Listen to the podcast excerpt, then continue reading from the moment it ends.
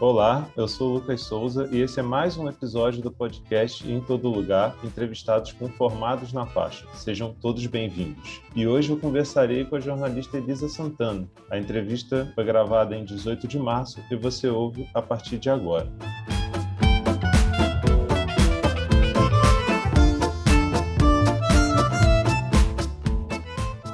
Oi, Elisa, tudo bem? Oi, Lucas, tudo bem? Então, Elisa, ser formada na faixa em 2019, né? Tem duas experiências de estágio bem diversas. Hoje é editora de imagem da Rede Globo e trabalha exclusivamente editando matérias para o RJ2, o Jornal Nacional e o Fantástico. E Isso. vem nos contar sobre essas vivências, sobre como foi essa caminhada entre o estágio e a vida profissional. Elisa, a profissão de jornalismo sempre foi a sua primeira opção de carreira? Na verdade, assim, durante um, um ano, assim, antes de fazer o Enem, eu tinha mudado para tentar fazer direito, não sei por que eu pensei em fazer isso. Acho que aquele medo de achar que nada vai dar certo, que o mercado está super saturado, e tinha acabado de sair a lei que você não precisa ser formado em jornalista para ser, ser considerado jornalista. E aí eu fiquei um pouco na dúvida, mas aí no final eu resolvi que não adianta, assim, era o que eu queria fazer, era o que eu gostava, então não tinha muito para onde fugir. É, seria até me enganar, querer fazer outra coisa, enfim. E aí eu resolvi voltar à ideia anterior e fazer jornalismo mesmo. E aí as minhas primeiras opções seriam fazer ou eu tinha tentado o ENEM, né? Eu realmente tinha prioridade porque como seria para mim fazer a UF, seria a melhor opção, porque eu uhum. morava em Itaipu, era muito longe e tal. E aí a segunda melhor opção para mim era fazer a faixa, que na verdade acabou sendo a melhor opção, porque eu acho que entre a UF e a faixa, questões de, de, de conteúdo e tal, e de jornalismo, acho que seria a melhor escolha, assim.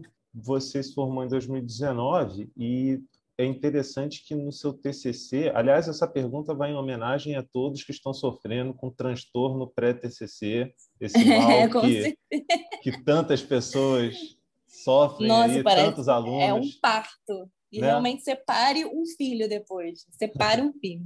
E o seu projeto foi um documentário sobre o posicionamento da mídia em relação à violência contra a mulher. E esse tema tem sido bastante abordado, né? diariamente aparece nos telejornais devido aos casos uhum. de repercussão sobre o feminicídio. Como foi colher essas informações e produzir um documentário sobre um tema tão sensível e triste? Foi bem cansativo, na verdade. Assim, eu que fiz tudo sozinha. Então, eu peguei meu celular, era uma câmera, aí eu peguei uma outra câmera emprestada e uma handcam e fui indo atrás. Então, eu ia ia na cara de pau, marcava, é, mandava no, no, Instagram, mandava no, mandava por e-mail, ligava, falava, ó, estudante da faixa, tô fazendo meu TCC e tal, ficava insistindo e marcava. Então, assim, foi dois meses de loucura, de ficar fazendo faculdade, estágio e indo de um lado para o outro com câmera, com tripé, com um monte de coisa, com gravador, chegando em casa, fazendo backup, fazendo não sei o quê. E aí tinha que escutar a sonora, aí tinha que decupar a sonora inteira. Aí teve ainda um negócio que é normal, acho que todo mundo já passou por isso, eu perder tudo que eu estava no meu HD, sorte que eu tinha um backup.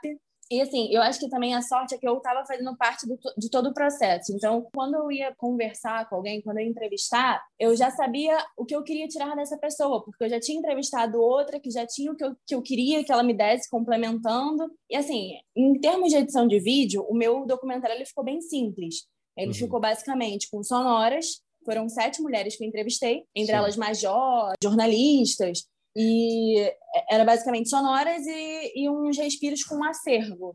Acervo que eu que fiz a pesquisa, eu ia atrás, enfim. E aí eu usei como objeto de estudo o caso de Eloá. Super marcante. E... Né? Exatamente. E acabou que na época estava perto daquela mulher que tinha sido espancada pelo cara que ela conheceu, acho que no Tinder, lá na Barra da Tijuca, se eu não me engano, e aí, enfim. E estava super na mídia. E aí, o, o que eu achei mais legal, na verdade, em experiência de jornalismo é perceber como a gente tem a capacidade, assim, como a gente desenvolve, seja por leitura, seja pelas coisas que a gente aprende na faculdade, é como eu não precisei em nenhum momento do meu documentário dividir em capítulos. As sonoras elas iam se intercalando e elas iam se complementando e levando a diferentes pontos da entrevista, entendeu? Que eu achava, eu achei que fosse relevante. Então, em nenhum momento eu precisei falar e falar assim: "Ah, agora vamos falar sobre isso" no meio do documentário. Era uma, uma, uma sonora ia complementando a outra, ia complementando a outra, e acabava indo para outro lugar, e, e, enfim.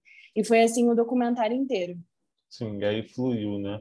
Teve algum é. professor que exerceu alguma influência, foi marcante nessa sua na, na, escolha pelo por esse modelo de TCC e até na faculdade por inteiro? Você tirou algo, aquele que você destaque mais assim? Assim, tiveram vários, na verdade, né? O Gilson, maravilhoso para mim, ele abriu minha cabeça para muita coisa. Eu acho que não foi nem em relação ao tema em si, mas acho que ele abriu minha cabeça para me cutucar, para procurar outras coisas, para pensar em outras coisas, para ver as situações e todas as notícias de outra forma, de tentar buscar falar assim, mas será que é só isso?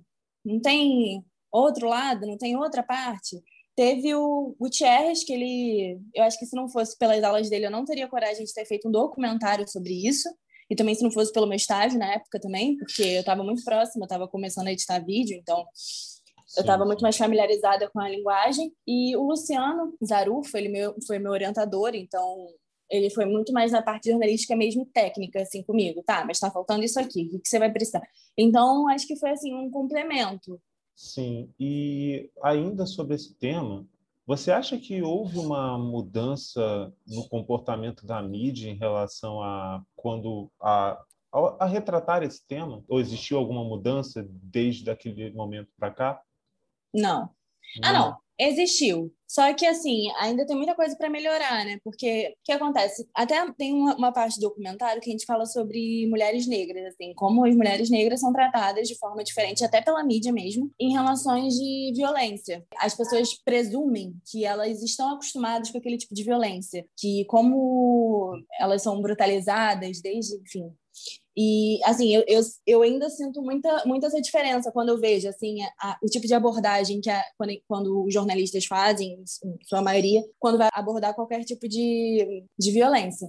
Agora, a minha, a minha maior crítica, que assim, a gente melhorou, mas ainda não está onde deveria estar, que é quando a gente faz uma, uma reportagem sobre esse tipo de coisa, você só não pode jogar isso pronto. Você tem que explicar, você tem que fazer então reportagens que, que sirvam para educar realmente, para poder virar e falar assim, olha, mulher, esse tipo de coisa que você passa aqui, ele é considerado uma violência, para que isso não chegue numa violência final, que seria o feminicídio. Então, você precisa estar constantemente buscando pautas e temas que façam com que essa mulher perceba, para não normalizar certos tipos de relacionamento. Isso a gente não faz, a gente não faz. Pelo menos a mídia brasileira a gente não costuma fazer. O que tem feito agora, tem surgido, são talvez em plataformas independentes.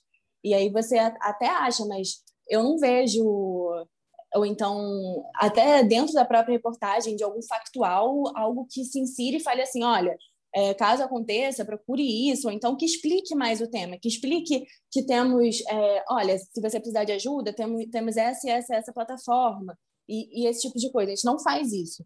Então, a gente fica, entra o tempo todo falando sobre todas as mulheres que são mortas todos os dias, abrindo espaço para todo mundo que for botar o dedo para poder opinar o que, que acha que aconteceu, que, enfim, e você não dá espaço para que realmente esse assunto se aprofunde. Sim, inclusive a gente vive num, a gente viveu o último ano no momento em que se, se intensificou isso, né? As mulheres confinadas com... com... os seus agressores, Sim. que muitas vezes estão dentro de casa. Sim, então... e isso é muito, isso é muito interessante, assim, interessante o dado, porque eu lembro quando eu estava fazendo, eu estava falando com a, com a, com a promotora, ela virou para mim, só que na época eu não consegui botar no documentário porque eu não consegui os dados, porque era de uma, de uma promotora também de São Paulo, que esses dados teriam que vir. Uhum. Que é que já naquela época, todas as quartas e domingo, que são os dias de futebol, é, você já tinha um aumento de casos de, de violência contra a mulher, porque os caras bebiam e ficavam estressados por causa do time. Só que eu não conseguia abordar isso desse jeito porque eu não tinha os dados para que, né, para poder constatar isso, para poder. Mas então é muito triste, né? Assim, e principalmente nessa época que a gente está vivendo, que tem aumento. No meu prédio, botaram aqui no meu prédio, um, a síndica botou um papel falando que acho que alguém estava sofrendo alguma violência, devem ter escutado e botaram, olha, qualquer coisa denunciar e tal. Mas assim, o nosso papel tem que ser muito maior que esse, entendeu? Sim, sem dúvida. Aviso: o Em Todo Lugar informa. Violência contra a mulher é crime e orientamos os seguintes canais de denúncia: Ouvidoria Nacional de Direitos Humanos, OND no site ouvidoria.mdh.gov.br ou disque 180 para a Central de Atendimento à Mulher. Denuncie.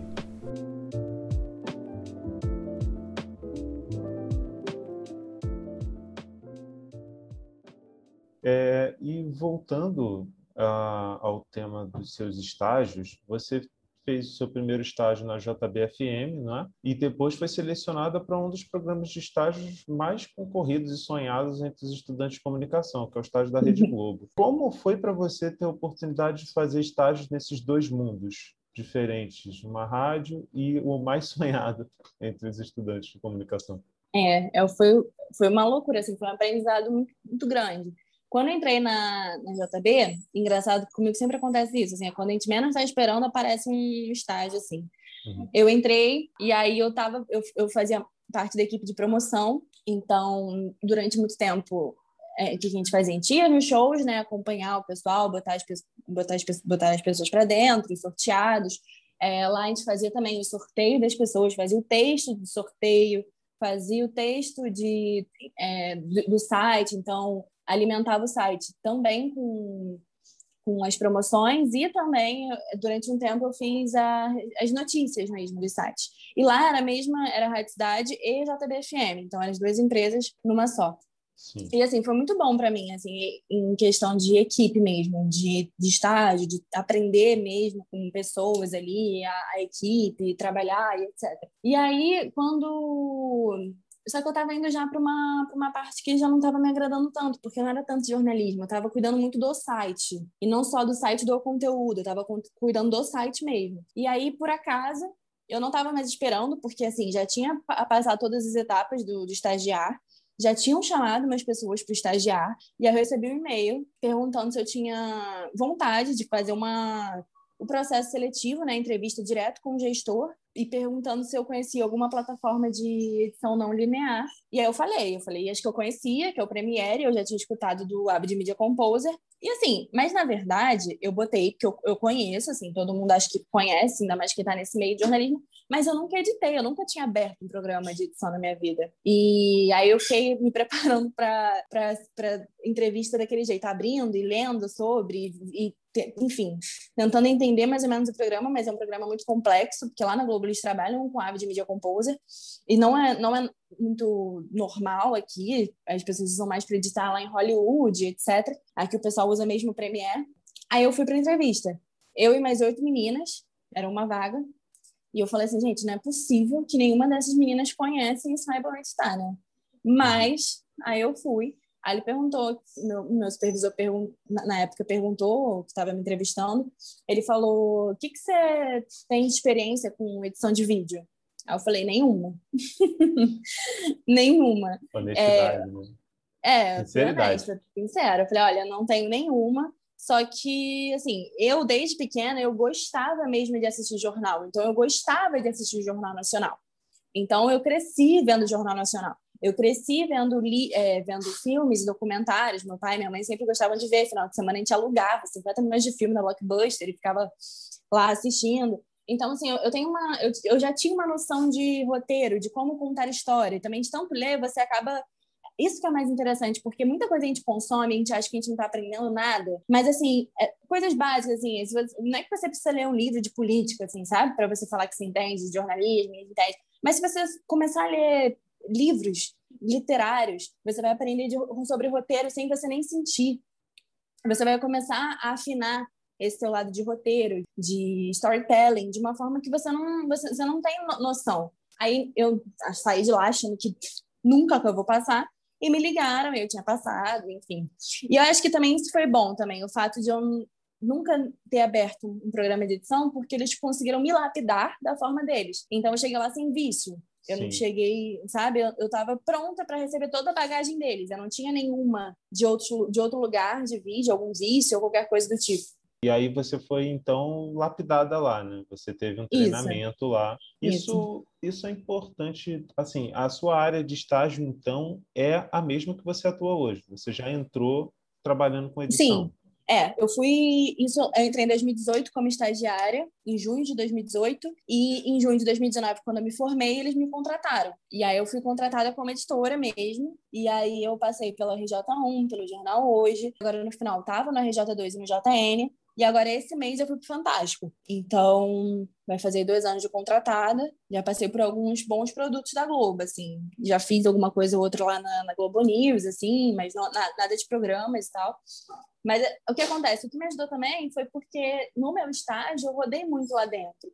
Então, e, e, assim, o meu estágio era exatamente isso. Eu ia para lá, ficava olhando todo mundo editar, aí chegava no final e falava assim: ah, posso pegar essa matéria que você fez aqui? E aí eu editava assim depois, para ver como é que eu fazia, para entender o tempo também que eu estava editando, porque a gente tem um deadline lá muito apertado. Então, e aí a gente vai tentando melhorar assim, dessa forma. Chego em casa e assim, as pessoas acham que não, mas tudo é estudo. Então, quando eu chego em casa, eu ponho um documentário, uma série para ver, eu estou estudando, porque eu sou editora de, de vídeo, então, sim, né, de, de, de mídias audiovisuais. Então, a gente está sempre indo atrás, tentando pegar referência, tentando, ah, e essa trilha aqui, e essa música aqui. Então, tudo isso faz parte do, do, do processo. É, sem dúvida, o comunicador ele tem que estar antenado com até com o com entretenimento, né? Que as pessoas lidam só com entretenimento, do assistir um filme, você está aprendendo ali, você está você está aprendendo de diversas formas, está aprendendo um estilo de visual, você está aprendendo a contar Sim. uma história, montar um roteiro, a pensar tudo isso, né? e assim, você falou sobre a sua rotina. Você agora está exclusivo no Fantástico, então? É, durante dois meses eu estou no Fantástico. Como é essa rotina intensa de quem trabalha com edição de jornalismo hard news? Hard news. Então, no RJ2 e no JN, é, a rotina é bem diferente. Então, é de segunda a sexta, eu faço de três às nove da noite.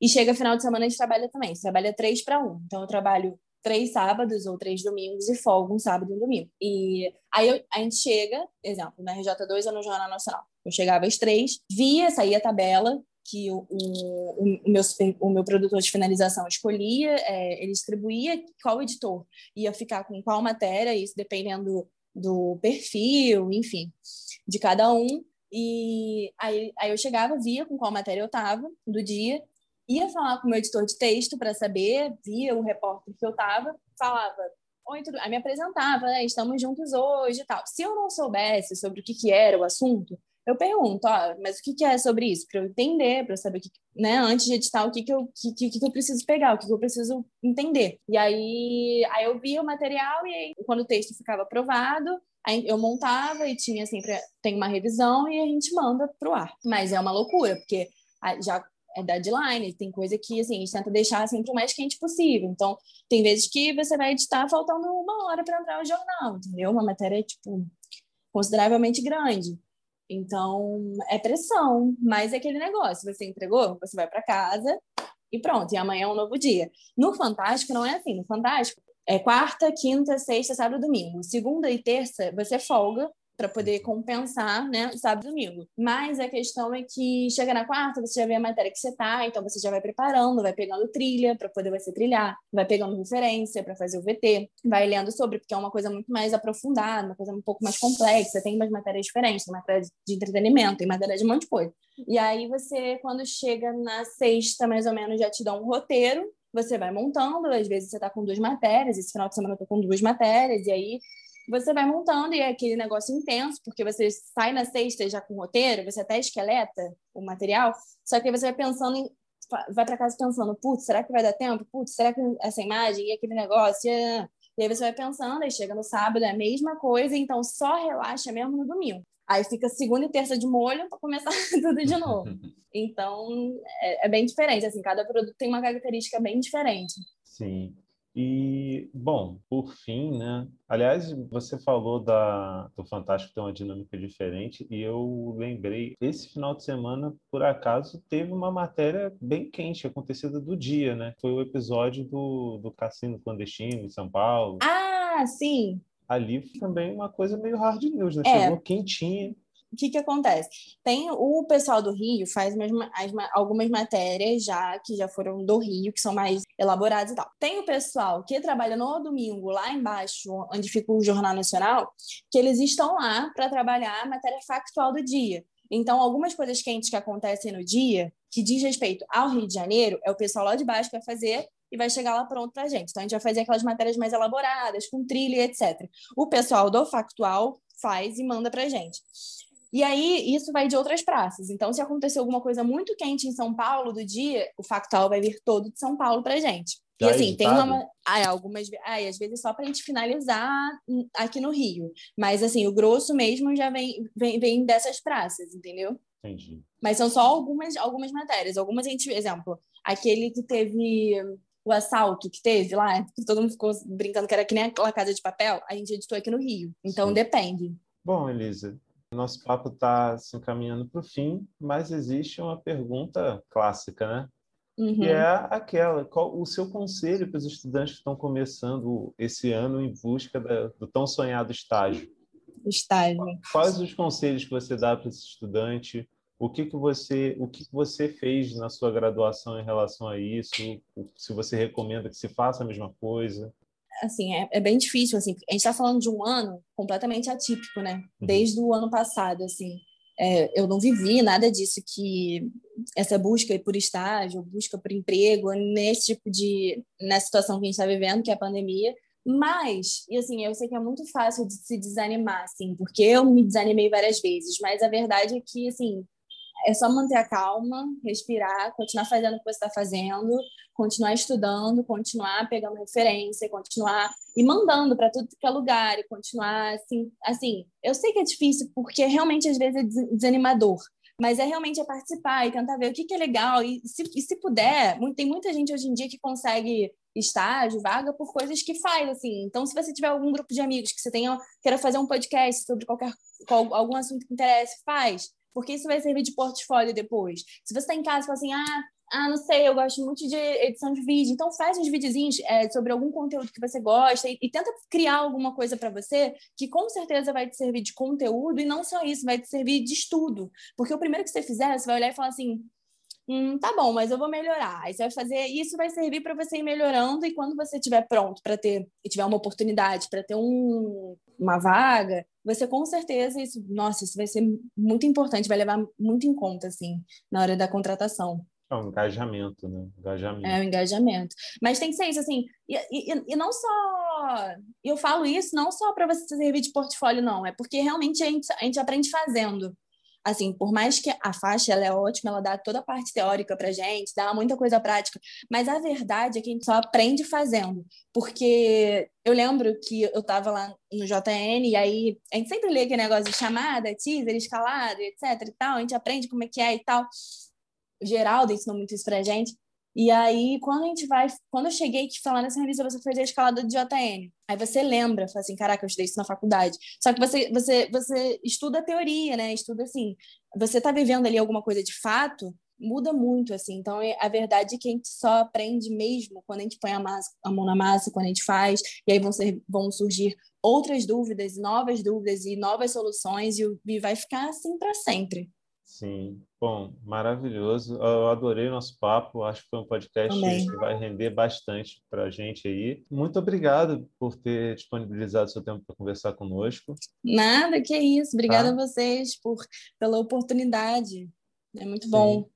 E estamos juntos. Né? Aluno da faixa está sempre, tá sempre de portas abertas lá, né? É. Tamo eu vou te falar, o tanto de gente que tem da faixa, eu sempre falo, eu chego lá e falo assim, ah, realmente tem gente da faixa em todo lugar, porque eu cheguei lá, era um mar de gente na faixa, muita gente da faixa mesmo. Na JB também, na Rádio JB FM também. Nós temos essa, esse lance de, de nos preparar para o mercado, de buscar a prática, né? Isso é uma coisa inegável é. da nossa instituição. Com certeza, isso sim. É tipo, tem garra mesmo, porque eu vou te falar. E tem que ter. tem que sim, ter mesmo. Tem que ter, tem que ter. Fundamental. Obrigado, Elisa. Essa foi a Elisa Obrigada, Santana Lucas. conversando com a gente para o podcast em todo lugar. E fiquem ligados nos próximos podcasts. Muito obrigado, Elisa. Obrigada a e é você, é Lucas.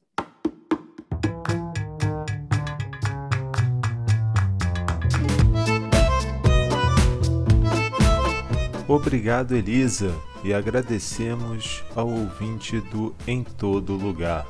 Continue a nos acompanhar no em todo lugar. Ponto faixa, ponto edu, ponto br. Até a próxima!